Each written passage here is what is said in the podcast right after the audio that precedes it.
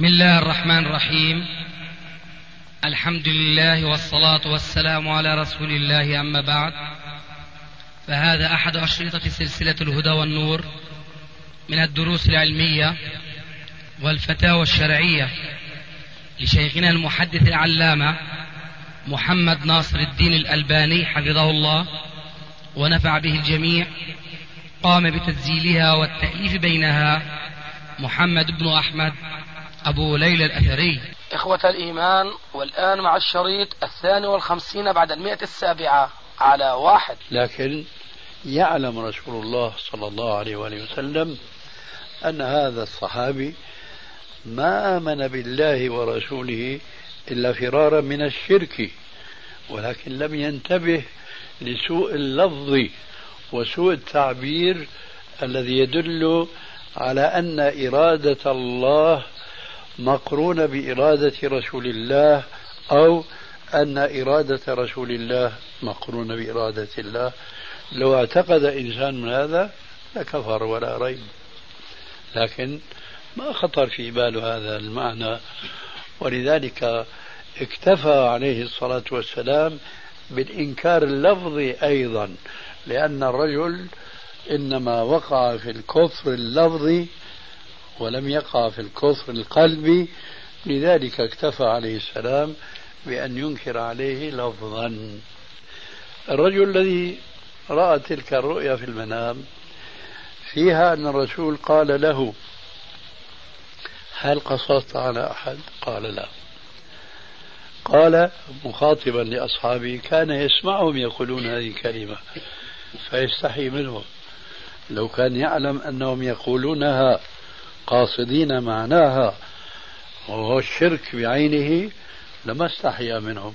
لكن لما كان قد لاحظ عليه الصلاة والسلام أنهم على جاهليتهم السابقة من التهاون في التعبير إلى أن ذكرنا آنفا أن أحدهم كان يقول لقيتت نفسي خبثت نفسي فأصلح ذلك الرسول منهم وقال ليقل لخست نفسي.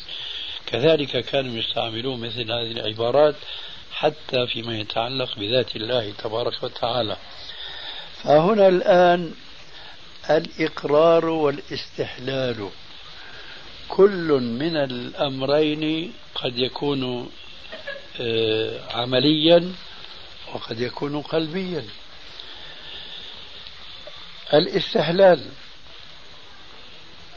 يقول الرسول عليه السلام في حديث البخاري الصحيح وإن كان صورته عند بعض المحدثين صورة الحديث المعلق لا يكونن في أمتي أقوام يستحلون الحرى والحريرة والخمر والمعازف يمشون في لهو ولعب ويصبحون وقد مسخوا قردة وخنازير. هذا الاستحلال يمكن أن يقع من هؤلاء المنسوخين استهلالا اعتقاديا. وهذا هو الظاهر لشدة العقوبة التي يخبر الرسول عليه السلام عنها في هذا الحديث. ويمكن أن يكون استحلالا قلبيا. وكل عاص لا بد له من استحلال على وجه من الوجهين المشار إليهما. كل عاص الذي يشرب الخمر والذي يسرق والذي يزني والذي يأكل الربا كل هؤلاء بلا شك فساق وأوصاد وبعض هذه الأمور من أكبر الكبائر كما جاء في بعض الأحاديث الصحيحة. فهل هؤلاء يحكم عليهم أنهم كفار لأنهم استحلوا ارتكاب ما حرم الله عز وجل. الجواب لا لا نقول هذا ولا نقول خلافه وإنما لا بد من التفصيل. من واقع شيئا من هذه المحرمات وهو يعترف بمخالفته لربه فهو كفره كفر عملي. ومن يستحل ذلك قلبا وقالبا فكفره كفر اعتقادي.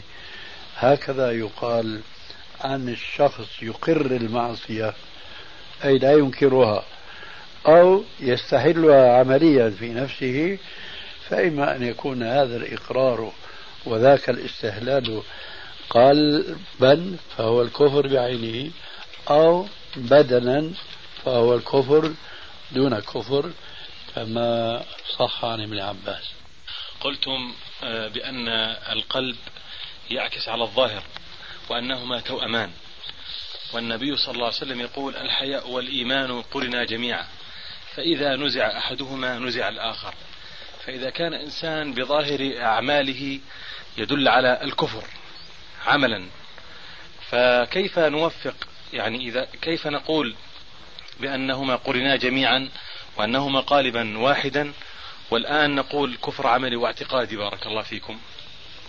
نحن ما نقول اجتهادا كفر عملي وكفر اعتقادي هذا لابد لكل مسلم أن يعتقد ذلك. أما الحديث الذي أنت يعني تنزع به إليه أو تستدل به فليس فيه ما ينافي هذا التفصيل الذي ذكرناه آنفا. ولا علمت أحدا من العلماء يقول بأن هذا الحديث يقطع بأن مرتكب المعصية هو كافر قلبيا. وهذا معلوم أنها أنه مذهب الخوارج قديما والإباضية منهم حديثا. فلا يمكن لمسلم إلا أن يقع في معصية. فإذا فهمت أن هذا الحديث يعني خلاف هذه الحقائق التي لا يسع المسلم إلا أن يعترف بها معنى ذلك أنه لا يبقى على وجه الأرض مسلم لأنه لا عصمة لأحد بعد رسول الله صلى الله عليه وآله وسلم. يعني مثلا قصة الإفك. العظيمة الخطيرة هذه. لما الرسول صلى الله عليه وآله وسلم وصله خبر بعض المنافقين الذين أشاعوا الفاحشة كان موقفه من عائشة ليس موقف المتصل بوحي السماء وهو متصل بذلك دائما إلا ما شاء الله. إنما كان ينتظر من السماء الخبر اليقين. كان موقفه موقف أي بشر. الشاهد من هذه القصة أنه أخذ يسأل الرسول عليه السلام من له صلة بالسيدة عائشة من النساء والجواري والأقارب كعلي وأمثاله إلى آخره. الشاهد أن الرسول دخل عليها فقال يا عائشة إن كنت ألممت بذنب فاستغفر الله. فهل معنى ذلك لو أنها لا سمح الله وقعت في الفاحشة أنها ارتدت عن دينها؟ الجواب لا. إذا أول حديثك بأي تأويل لا يتنافى مع الأساطين هذه من الحقائق الشرعية التي لا خلاف بين المسلمين إلا الغلاة من الخوارج الذين يكفرون المسلم بارتكاب كبيرة من الكبائر. وأنا أنصح بهذه المناسبة أن أن المتمسكين اليوم أو الذين يدعون التمسك بالكتاب والسنة عليهم أن يفهموا الكتاب والسنة على ما كان عليه سلفنا الصالح وفي وفي مقدمتهم آه، عبد الله بن عباس ترجمان القرآن الذي كان له الفضل في تفتيح أذهان المسلمين لهذه الحقيقة الشرعية أن هناك كفر دون كفر. فقوله تعالى ومن لم يحكم بما أنزل الله فأولئك هم الكافرون الواقع يشهد أن كثيرا ممن يحكمون سواء كان حكمهم على أنفسهم أو على شعبهم أو على أمتهم إنهم لابد أن يكون كفرهم إما كفرا خروجا عن الملة أو كفرا دون كفر. ذلك لما أشرت إليه آنفا أن من ما منا من أحد إلا وهو يعصي الله عز وجل. فهل نتصور أن كل عاص لابد أن يكون كافرا كفر ردة وهو في نفسه يعترف بأنه عصى الله أو عصى رسول رسول الله يعترف بهذه الحقيقة وقد يستغفر حينما يستيقظ من غفلته. هذا لا يقال إنه كفر كفر ردة وإنما كفر كفرا دون كفر كما قال عبد الله بن عباس. لهذا يجب أن نأخذ عقيدتنا من سلفنا الصالح لأنهم هم الذين فهموا كتاب الله وسنة رسول الله ونقلوا هذه المفاهيم الصحيحة إلينا. فلا يجوز لمسلم أن يركب رأسه اليوم لا سيما إذا كان في ابتداء طلبه للعلم ويقول أنا أفهم من آية كذا أن هؤلاء الحكام مثلا كلهم كفار مرتدون عن دينهم وأنه يجب الخروج عليهم. وهو لا يستطيع الخروج على أهله مش يخرج على الحكام. فعلى هذا ينبغي أن نفهم هذا الموضوع. بسم الله. الله فيكم أيضا. بس يعني شبهة في في هذا الموضوع. لو كان هذا الإنسان يرتكب الكفر العملي هذا دأبه. أيضا هذا يا شيخ لا يشمله ان يعني لا لا نستطيع أن نقول بأنه كافر. نعم هو كذا لأنه مرتبط القلب مع الظاهر. نعم لا نستطيع. جزاكم الله خير. إلا إذا عبر بلسانه كما قلت آنفا. والآن المسألة واضحة. رجل يقضي بالشرع مش بالقانون لا بالنظم المستوردة. قاض يحكم بقال الله قال رسول الله. لكن في حكومة ما تبع هواه أعطى الحق لغير أهله هذا حكم بما أنزل الله؟ طيب ماذا نقول فيه؟ ارتد عن دينه؟ ما ارتد عن دينه؟ لا أنا ما أقول هكذا. انتبه. إن كان وإن كان. أيوة بارك الله. ماشي؟ طيب. نفترض الآن مشان أتوصل للإجابة عن سؤالك أنه هذا الذي يتكرر منه المعصية ومخالفة الشرع. فزيد من الناس ممن يحكمون عادة بالكتاب والسنة. في حكومة ما حكم بغير الشرع. نقول إن استحل ذلك قلبا فقد كفر وارتد عن دينه. وإلا فكفره كفر دون كفر. طيب. إذا كان من هذا النوع الثاني هذا القاضي كان حكمه الأول من النوع الثاني أي لم يرتد عن دينه لأن كفره كان كفرا عمليا. مرة أخرى بعد مسافة طويلة قصيرة مش مهم.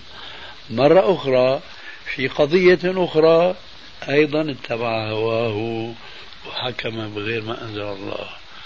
أنا أقول إنه قد ارتد. طيب. أنا أقول لم يرتد. انتبه. آه، نركب القاعدة. كفر دون. هذا هو. جزاكم الله. هذا هو. طيب تصور بقى أنت مهما تكرر هذا الفعل منه الجواب لا يختلف أبدا. فإذا لا فرق بين لم يتكرر وبين تكرر. لا فرق بين تكرر قليلا أو كثيرا. الضابط هو أن يستحل ذلك بقلبه أو لا. فمهما كان الحكم كثيرا وهو في قرارة نفسه يقول يا ربي اغفر لي. فهذا ليس كافرا هذا فاسق هذا عاص لله عز وجل. في حكم واحد قال يا أخي الزمن تغير والإسلام ما عاد يصلح للحكم من آخره. حكم واحد كفر وارتد عن دينه. لماذا؟ لأنه استحل مخالفة الشرع. بقلبه. لذلك لا أنا أقصد قال يعني في قلبه. مش ضروري يسمع الناس. أي نعم. وهذا معروف في اللغة العربية. يحكم الناس عليه يا شيخ. نعم. كيف يحكم الناس عليه إن لم يقل؟ نحن الآن لسنا في بارك الله فيك في صدد الناس يحكمون عليه. نحن في صدد من هو الكافر عند الله عز وجل؟ قد يكون هو كافرا عند الله ولا تستطيع أنت أن تحكم عليه بأنه كافر. هل منافقين؟ هذا هو في, في, في الإسلام الأول كان هناك منافقون. لعل الصورة أيضا تزداد وضوحا شيخنا. نعم. إذا قلنا بأن رجلا كافرا هو قاضي من القضاة ويقضي في الناس. وهذا الرجل أعجبه أن يقضي بنظام الإسلام أو بقضاء الإسلام. ولكنه كافر نصراني مثلا. ما يفيده شيء. فأعجبه أن يقضي بنظام فهل يصبح مثلا هذا ينفعه؟ أبدا. في شبهة يا شيخ. تفضل. لحظة شبهة بارك الله فيك. اسمع هنا. هي التي يعني يدندون حولها. يقولون فرق بين من قضى في قضية لهواه وبين من نسف الشريعة جملة وتفصيلا وجعل بدلا منها القوانين. نعم. هذا بدل الدين وأما هذا لا. نعم. أنا لا أزال أقول هذا نعم. الذي بدل إذا صح هذا التعبير أي أقام القوانين مقام الشريعة الإسلامية كلها تبنى القانون الفرنسي أو السويسري أو أو إلى آخره وأعرض عن الإسلام الكلية الجواب هو ما سبق تماما إن كان يتبنى ذلك استحلالا قلبيا وليس اتباعا لهوى. مثلا محافظة على الكرسي محافظة على السلطة وعلى الرئاسة ونحو ذلك. لكن الله عز وجل يعلم منه بأنه في قرارة قلبه يعترف بأنه مخطئ. نحن الآن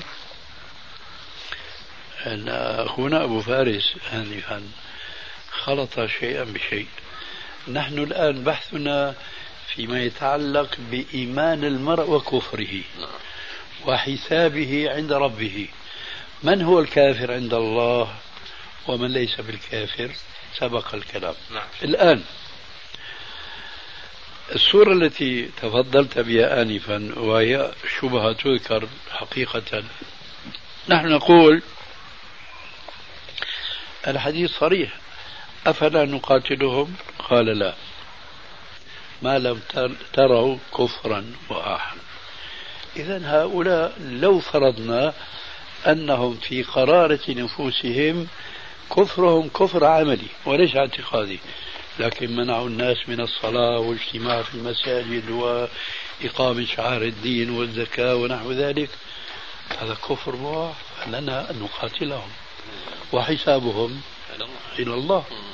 إذا في فرق بين بين منزلة هذا الذي يحكم بغير ما أنزل الله عند الله فيأتي التفصيل السابق. أما من حيث لنا الخروج على هؤلاء الحكام أو ليس لنا الخروج الجواب في الحديث ما لم تروا كفرا بواحا. فإذا رأينا هذا الكفر جاز لنا الخروج لكن نحن نقول هنا يجوز الخروج كما يجب الجهاد اليوم. يجوز الخروج كما يجب الجهاد. فهل نحن نجاهد اليوم؟ الجواب لا. فهل إذا كنا لا نقوم بما يجب هل نقوم بما يجوز؟ من باب أولى. لماذا لا نجاهد؟ وهو فرض واجب علينا لأننا لا نستطيع. إذا نستطيع أن نخرج نستطيع أن نخرج على حكامنا. وهي اليهود بجوارنا. فإذا يجب الفصل تماما بين الحكم على شخص أو أشخاص بأنهم كفار عند الله فالضابطة هو الاستحلال القلبي أو العملي. وبين هل لنا الخروج على هؤلاء الذين ظهر منهم الكفر البواح؟ فالجواب نعم لنا الخروج لكن من الذي يخرج؟ هو الذي يجاهد. من الذي يجاهد هو الذي يستطيع الجهاد ويعد العدة ويتخذ الأسباب التي نتكلم عنها دائما وأبدا. فإذا هنا لا يجوز الخلط بين هذا وبين هذا. إذا آه، صار الخروج ليس أسلوبا شرعيا. نعم. صار الخروج ليس أسلوبا شرعيا. أي هو كذلك. نعم. لأنه وكذلك نستطيع أن نقول يا شيخنا بارك الله فيكم أن الكفر البواح هو كمنعهم إيانا الصلاة. أي نعم. بارك الله فيكم أي نعم لكن أنا أدندن لا لا يصلح أن يكون هذا عذر عذرا آه، مسوغا لكثير من المسلمين المتحمسين الذين آه، يخالفون الحكمة التي نكررها في كثير من المجالس وهي من استعجل الشيء قبل أوانه ابتلي بحرمانه هذا مأخوذ من حديث ولكنكم قوم تستعجلون. ولذلك فلا يجوز الاستعجال للقيام بما فرض الله من الجهاد قبل اتخاذ الهدة الواجبة سواء كانت معنويا أو ماديا. بقي نقطة واحدة. تفضل. هل يجب علينا أن نعتقد أن هذا القانون كفر أكبر بحيث تعامل هذه الدولة على أنها ليست دولة إسلام؟ أو أنه كفر دون كفر كما تفضلت هو كذلك كفر دون كفر خاصة إذا كان كما جاء في السؤال في أحكام شرعية. في أحكام قانونية غير شرعية شيخنا بارك الله فيكم لو كان آه، تبين للمسلمين أن هذا العمل الذي يعني يحق للمسلمين الخروج على حاكمهم أنه كفر اعتقادي فكيف يكون خروجهم بتنسيق مع العلماء مثلا كيف يكون الخروج يا شيخنا بارك الله فيك الخروج بأعداد العدة للجهاد فمن كان مستعدا للجهاد يخرج هذا الخروج وإلا فلا. نعم نعم صبرت علينا صبر أيوب يا أبا أيوب. الله يحفظك. شيخنا في بعض الأمور تترك الخاصه في بلادنا هون من الأمور الكفريه يعني نرى خطورتها اعظم من المساله اللي إحنا بصددها الا وهي سب الدين والرب. كثير من جماعاتنا وكذا يعني يسب الله والدين تكرارا ويوميا ويصلي. ولكن هذا ليس كفر. لا قيدها. أليس كفرا؟ إيه. صف صف الكفر الذي تسأل عنه. آه، ليس دون كفر. آه عرفت يا شيخ. سل. لا. هذا يختلف. تماما. ما يحتاج إلى كبير تفصيل هذا. أنا أعتقد أن هؤلاء الذين تصدر منهم هذه الكفريات اللفظية خلينا نسميها بواقع أمرها الذين تصدر منهم هذه الكفريات اللفظية نحن نسمع الكثيرين منهم من يتبع كفره بالاستغفار. هذا إيش معناه؟ معناه إنه هذا يحتاج إلى عصايتين ثلاثة ولن يعود مرة أخرى إلى مثل هذه اللفظة الكافرة. أريد أن أقول هذا من سوء التربية وعدم آه، قيام الحاكم بالواجب من تربية المسلمين على شريعة رب العالمين. كما قال عز وجل ولكم في القصاص حياة يا أولي الألباب. فلو أن هناك نظاما يحكم الإسلام على الأقل من بعض الجوانب منها. اليوم نعرف مع الأسف الشديد أن آه، فردا من أفراد الرعية لو أنه سب مقاما ساميا من البشر هذا لابد من أن يعاقب وأن يسجن ولا يدقق فيه التدقيق الواجب شرعا. يا ترى هذه تهمة ولا حقيقة؟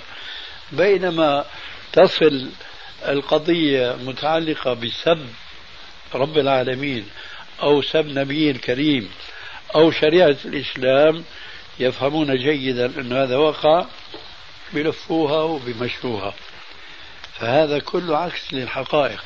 فلو كان هناك من يؤدب هؤلاء مرة مرتين ثلاثة. وشاع الخبر بين أمثال هؤلاء القليلي الأدب والتربية فسوف لن تسمع أحدا يقع في هذا الكفر اللفظي. فأنا أريد أن أصل هذا واقعنا مع الأسف الشديد. يعني ما في من يقيم الحكم الشرعي على هذا الفاسق. فنحن الآن ما الذي نملكه مع هؤلاء؟ ما نملك شيئا سوى أن نذكرهم وأن نعرفهم بأن هذا كفر. فهل أنت تعني ما تقول؟ نحن نعرف أن بعض الكفار من الشباب الذين ربوا تربية لا دينية قد يصارحك بالواقع بيقول لك بلا الله بلا إسلام بلا كذا إلى آخره. هذا الشر ما يمكن أن يكون من أنواع هؤلاء الفاسقين. ماذا يمكنك أن تفعل معهم؟ لا شيء. إذا ليس لك ليس لك إلا الكلمة الطيبة إلا النصيحة وتذكيره بأنك إن كنت مسلما حقا فما ينبغي لك أن تسب رب العالمين الذي خلقك وعندك وسواك إلى آخره. لذلك بارك الله فيكم. نحن يجب الآن أن نهتم بالإصلاح المزدوج. إصلاح القلب والقالب ولا نتحمس أنه هذا كفر يلا بقتله ستقتله وقد تكون مخطئا لأنه قد لا يكون قد كفر كفرا يستحل به دمه. فتقتل أنت مقابل قتلك إياه وربما تتسل القضية بسبب القبلية أو البلدية أو ما شابه ذلك. لهذا نقول لابد من هذا التفصيل لنخلص من كثير من المشاكل منها هذا الخروج السابق لأوانه هل يدخل بارك الله فيك في هذا ما ذكرته بالنسبة للألفاظ حديث الذي المتفق عليه في الرجل الذي ظلت ناقته. آه أنت ربي. اللهم أنت, أنت عبدي وأنا ربك. ربك. نعم. هذا قال بلسانه ما ليس في قلبه لكن لكن لا يخفى على جميع الحاضرين بخاصة على مثلكم أن هناك فرقا كبيرا بين هذا لأن هذا من شدهه نعم. قال هذه الكلمة الكافرة. نعم. لكن ذاك من سوء تربيته. لا أقصد أنهما أن, أن القلب قصدك لم يربط على هذه الكلمة. قصدك مفهوم تمام. نعم. لكن أردت أن ننبه على الفرق أيضا. شيخنا بارك الله فيكم لعلي أسأل التعبير في آخر سؤال قلته أنا. قلت لو أن لا قدر الله حصل أن المسلمين احتاجوا إلى الخروج على الحاكم مثلا. والله يهدينا وإياكم جميعا وإياكم. آمين. آه، كيف يكون خروجهم؟ يكون فرادى جماعات؟ يكون لا لا ما كالجهاد أخي كالجهاد. نعم. بارك الله فيك. لابد كالجهاد. ليس الأمر فوضى ابدا. نعم. ولكن عارض قبل ستة شهور في السعودية عندنا هناك أحد الشيعة سب الرب وسب الرسول الله. وأقيم عليه الحد وقتل الحمد لله. كويس الحمد لله ما مدى استقامة قول القائل أن الجماعات الإسلامية المعاصرة غير الجماعة السلفية؟ أنا قال الجماعة الأم بدل بين قوسين السلفية أشد خط أشد خطرا على الإسلام من اليهود والنصارى كجماعة الإخوان المسلمين. قياسا على قول هذا قول هذه الكلمة من ابن تيمية حول الرافضة. لا ما أعتقد إلا أن هذا آه، نوع جديد من الغلو ونوع جديد من التحزب والتباغض والتدابر. في كل الجماعة الإسلامية فيها خير فيها شر. كالحكم على الجماعات يا إخواننا كالحكم على الأفراد. الحكم على الجماعات كالحكم على الأفراد.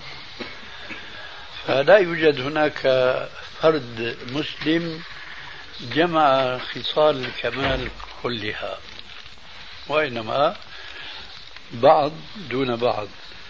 صلاحه أكثر من صلاحه أو صلاحه أكثر من صلاحه. فحتى في هذه الصورة الأخرى صلاحه أكثر من صلاحه ما ينبغي أن ننكر الصلاح الذي يصدر منه.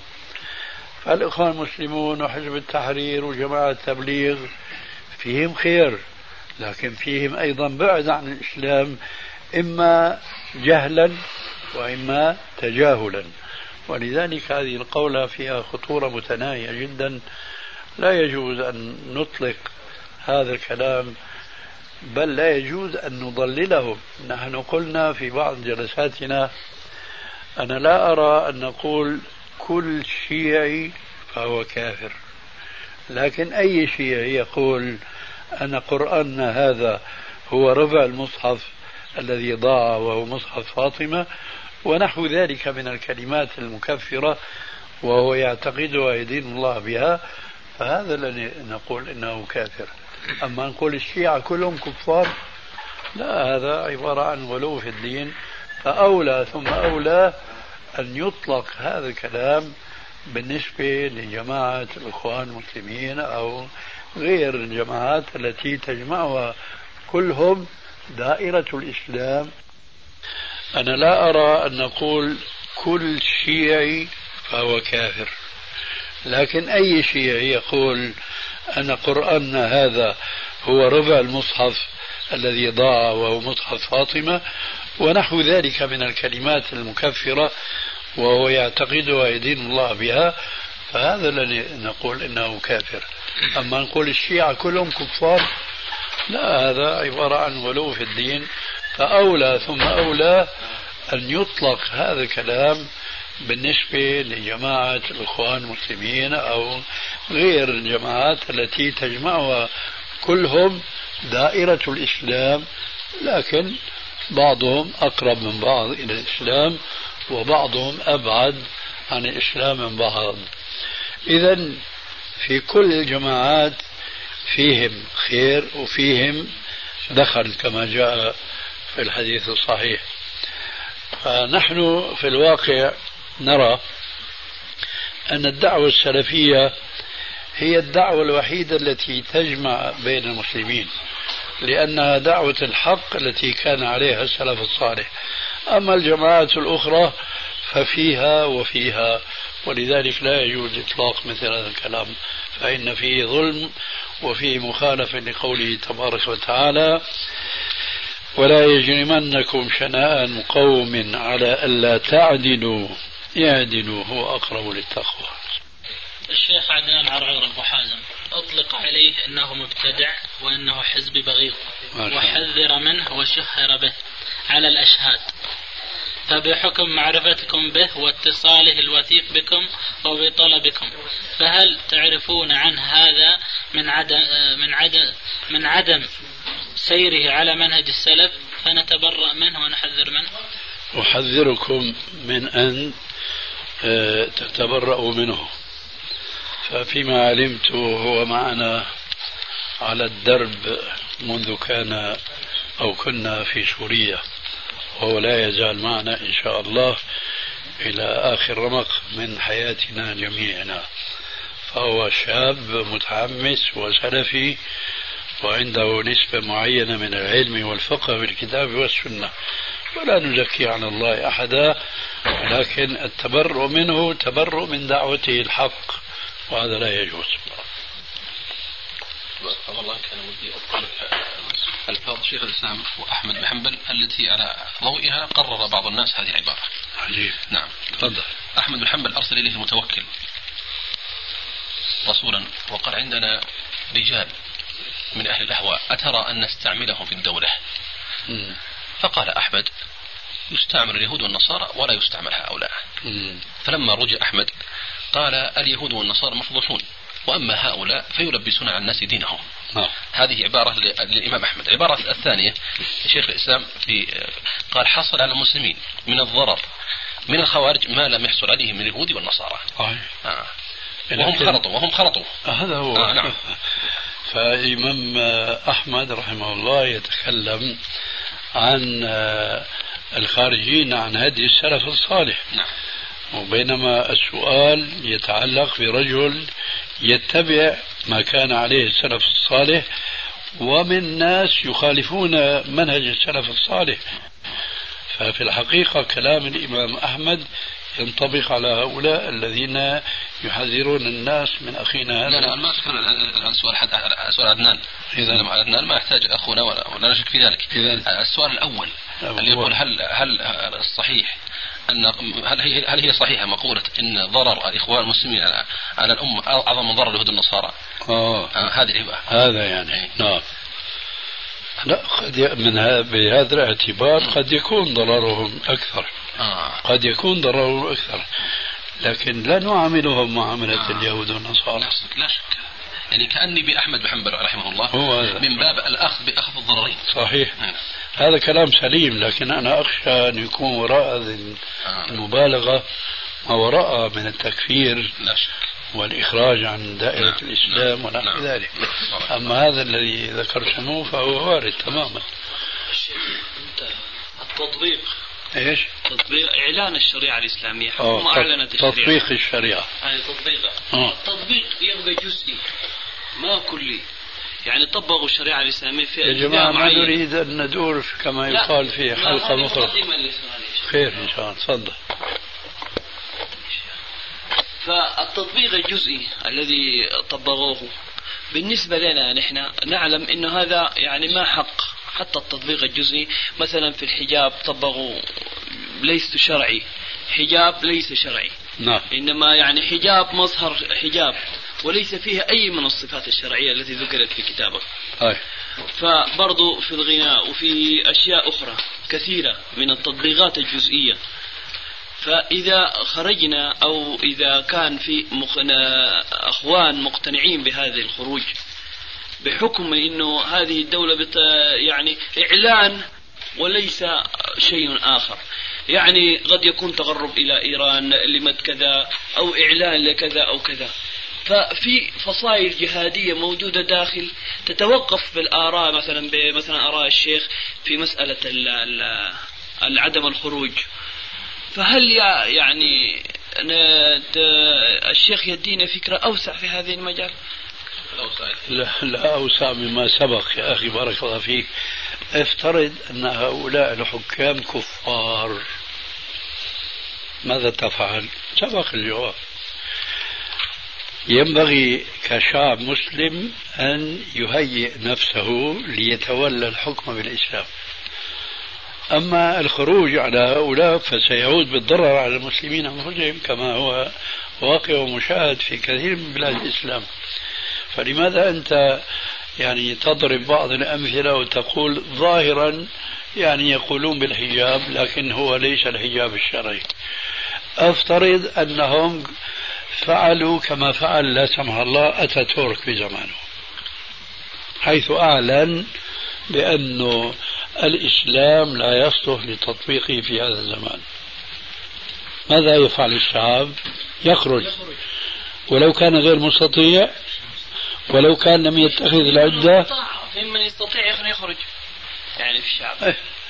هنا بقى البحث. في من يستطيع فمن كان يستطيع واتخذ الأسباب الاستطاعة المعنوية والمادية هذا هو واجبه. لكن أنت لما تقول في من أظنك لم تستوعب الموضوع جيدا.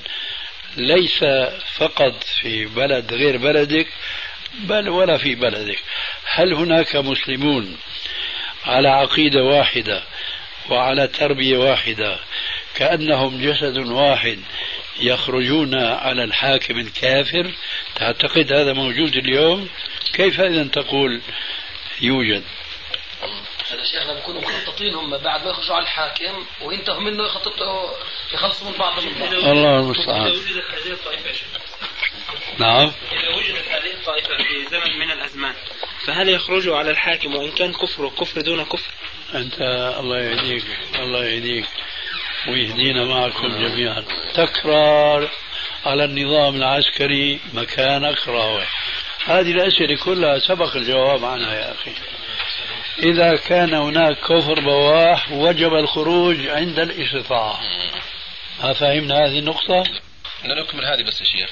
يعني أليس التمكين أمرا كونيا قدريا من الله عز وجل؟ أليس التمكين في الأرض؟ التمكين في الأرض. أيه. قدريا شرعيا. آه. بالنسبة للمسلم أيه. أريد أن أصل إلى ماذا؟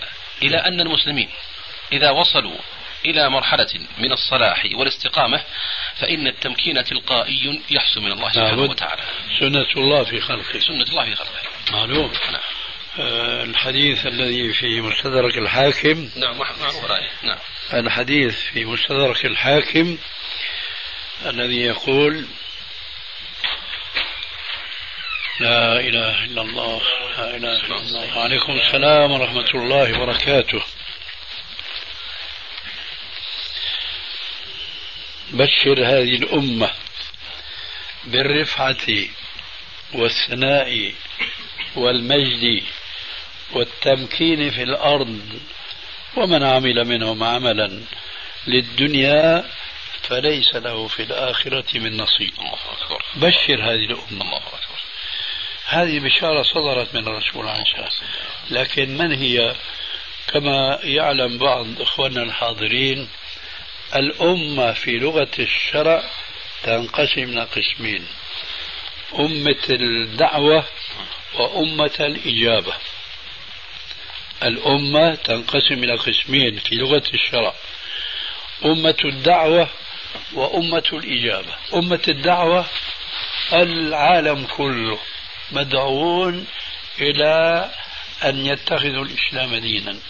ومن يبتغي غير الإسلام دينا فلا يقبل منه وهو في الآخرة من الخاسرين. أمة الدعوة هم الذين استجابوا لله وللرسول لما دعاهم. نعم. أمة الإجابة.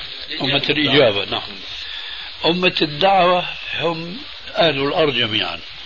أي إنهم مدعون إلى تبني الإسلام دينا. أما أمة الإجابة فهم الذين استجابوا لله وللرسول. هنا لابد أن نقف قليلا. أمة الدعوة هي التي أريدت في مثل قوله عليه السلام ما من رجل من هذه الأمة من يهودي أو نصراني يسمع بي ثم لا يؤمن بي إلا دخل النار. هذه أمة الدعوة. سمع بالرسول عليه السلام ولم يؤمن به. وهنا لابد من لفت النظر. سمع به عليه السلام على ما كان عليه من عقيدة التوحيد والأخلاق التي أثنى الله عز وجل بها عليه حين قال وإنك لعلى خلق عظيم. أريد من هذا أمرين اثنين.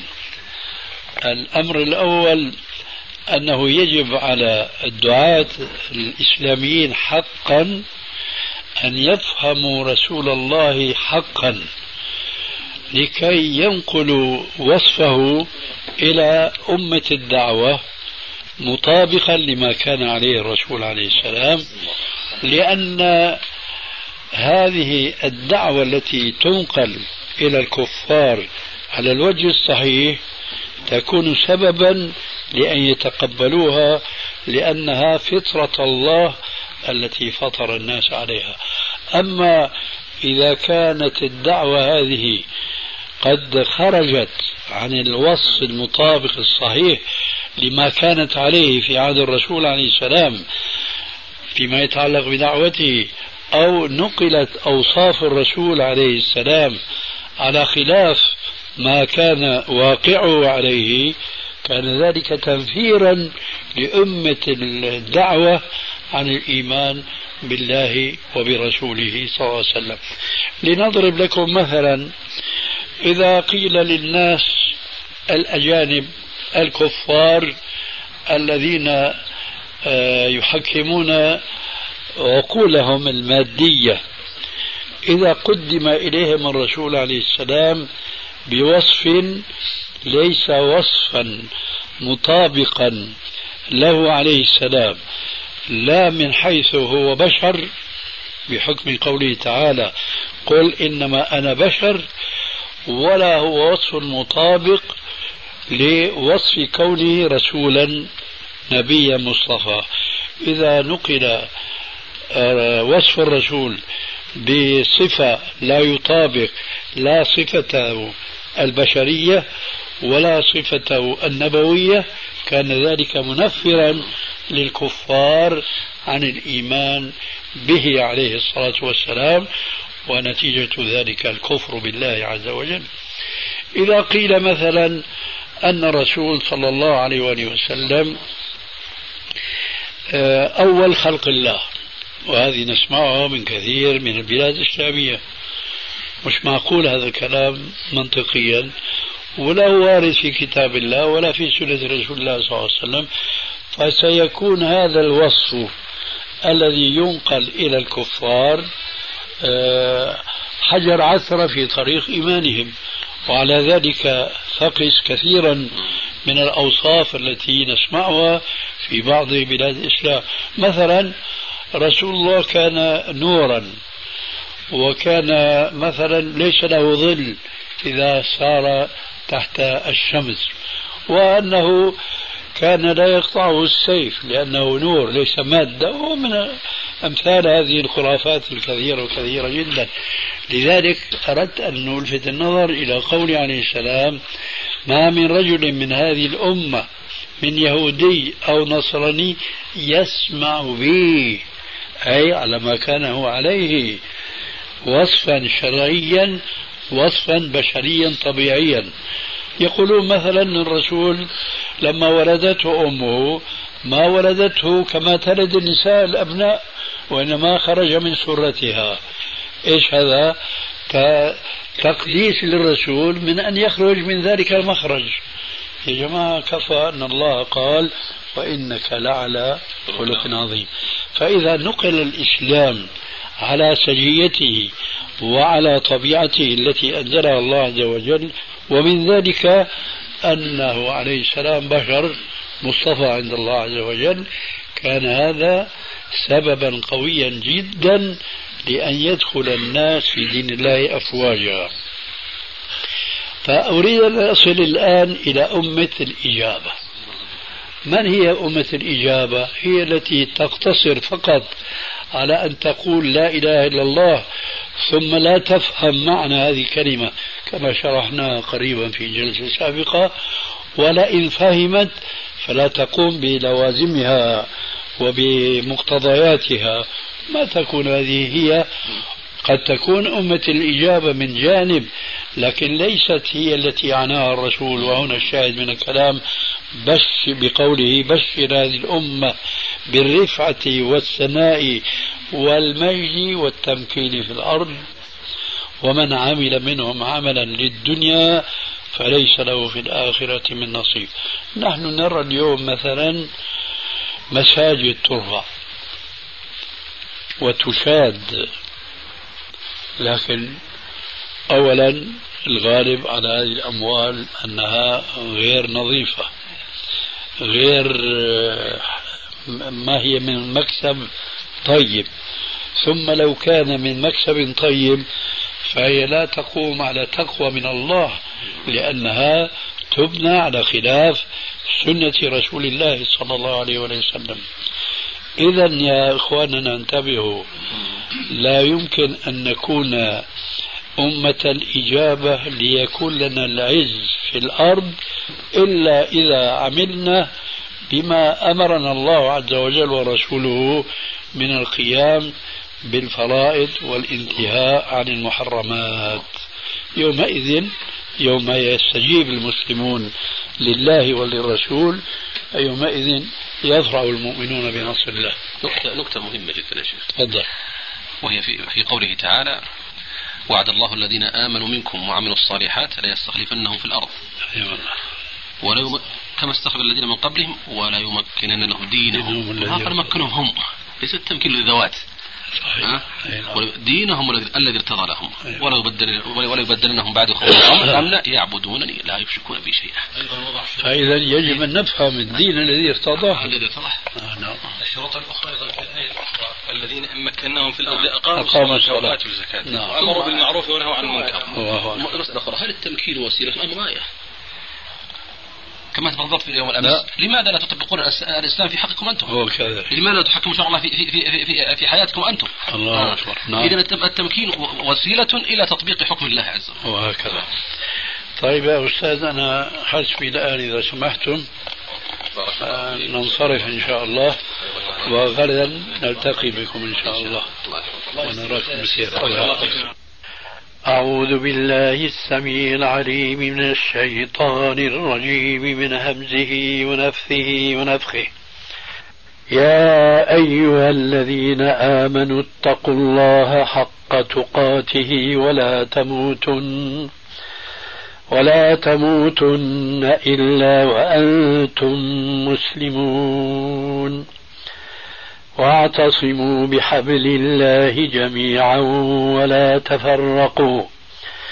واذكروا نعمة الله عليكم إذ كنتم أعداء فألف بين قلوبكم فألف بين قلوبكم فأصبحتم بنعمته إخوانا. وكنتم على شفا حفرة من النار فأنقذكم منها. كذلك يبين الله لكم آياته لعلكم تهتدون. ولتكن منكم أمة يدعون إلى الخير ويأمرون بالمعروف وينهون عن المنكر. وأولئك هم المفلحون. ولا تكونوا كالذين تفرقوا واختلفوا من بعد ما جاءهم البينات. وأولئك لهم عذاب عظيم. يوم تبيض وجوه وتسود وجوه. فاما الذين اسودت وجوههم اكفرتم أكفرتم بعد إيمانكم فذوقوا فذوقوا العذاب بما كنتم تكفرون. أعوذ بالله السميع العليم من الشيطان الرجيم من همزه ونفثه ونفخه وقال الذي آمن يا قوم اتبعون أهدكم سبيل الرشاد. يا قوم إنما هذه الحياة الدنيا متاع. وإن الآخرة هي دار القرار. من عمل سيئة فلا يجزى إلا مثلها. ومن عمل صالحا من ذكر أو أنثى وهو مؤمن فأولئك يدخلون الجنة يرزقون يرزقون فيها بغير حساب. ويا قوم ما لي أدعوكم إلى النجاة وتدعونني إلى النار. تدعونني لأكفر بالله وأشرك به ما ليس لي به علم. وأنا أدعوكم إلى العزيز الغفار. لا جرم أن ما تدعونني إليه ليس له دعوة ليس له دعوة في الدنيا ولا في الآخرة وأن مردنا إلى الله وأن المسرفين هم أصحاب النار. فستذكرون ما أقول لكم وأفوض أمري إلى الله. إن الله بصير بالعباد. أعوذ بالله السميع العليم من الشيطان الرجيم من همزه ونفخه ونفخه. تبارك الذي جعل في السماء بروجا وجعل فيها سراجا وقمرا منيرا. وهو الذي جعل الليل والنهار خلفه خلفة لمن أراد أن يتذكر أو أراد شكورا. وعباد الرحمن الذين يمشون على الأرض عونا وإذا خاطبهم الجاهلون قالوا سلاما. والذين يبيتون لربهم سجدا وقياما. والذين يقولون ربنا اصرف عنا عذاب جهنم إن عذابها كان غراما إنها ساءت مستقرا ومقاما والذين إذا أنفقوا لم يسرفوا ولم يقتروا وكان بين ذلك قواما والذين لا يدعون مع الله إلها آخر ولا يقتلون النفس التي حرم الله إلا بالحق ولا يزنون ومن يفعل ذلك يلقى ثاما يضاعف له العذاب يوم القيامة ويخلد ويخلد فيه مهانا. إلا من تاب وآمن وعمل عملا صالحا فأولئك يبدل الله سيئاتهم حسنات. وكان الله غفورا رحيما. ومن تاب وعمل صالحا فإنه فإنه يتوب إلى الله متابا. والذين لا يشهدون الزور وإذا مروا باللغو مروا كراما. والذين إذا ذكروا بآيات ربهم لم يخروا لم يخروا عليها صما وعميانا والذين يقولون ربنا هب لنا من أزواجنا ربنا هب لنا من أزواجنا وذرياتنا قرة أعين واجعلنا للمتقين إماما أولئك يجزون الغرفة بما صبروا ويلقون فيها تحية وسلاما خالدين فيها حسنت مستقرا ومقاما قل ما يعبأ بكم ربي لولا دعاؤكم فقد كذبتم فسوف يكون لزاما. بسم الله الرحمن الرحيم. نون والقلم وما يسطرون. ما أنت بنعمة ربك بمجنون. وإن لك لأجرا غير ممنون وإنك لعلى خلق عظيم فستبصر ويبصرون بأيكم المفتون إن ربك هو أعلم بمن ضل عن سبيله وهو أعلم بالمهتدين. فلا تطع المكذبين. ودوا لو تدهن فيدهنون. ولا تطع كل حلاف مهين. هماز مشاء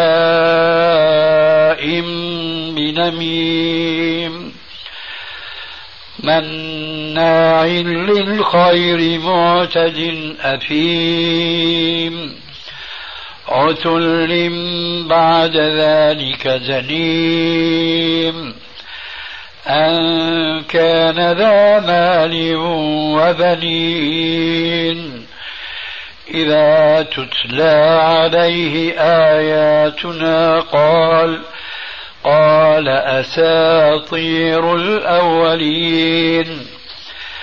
سنسمه على الخرطوم.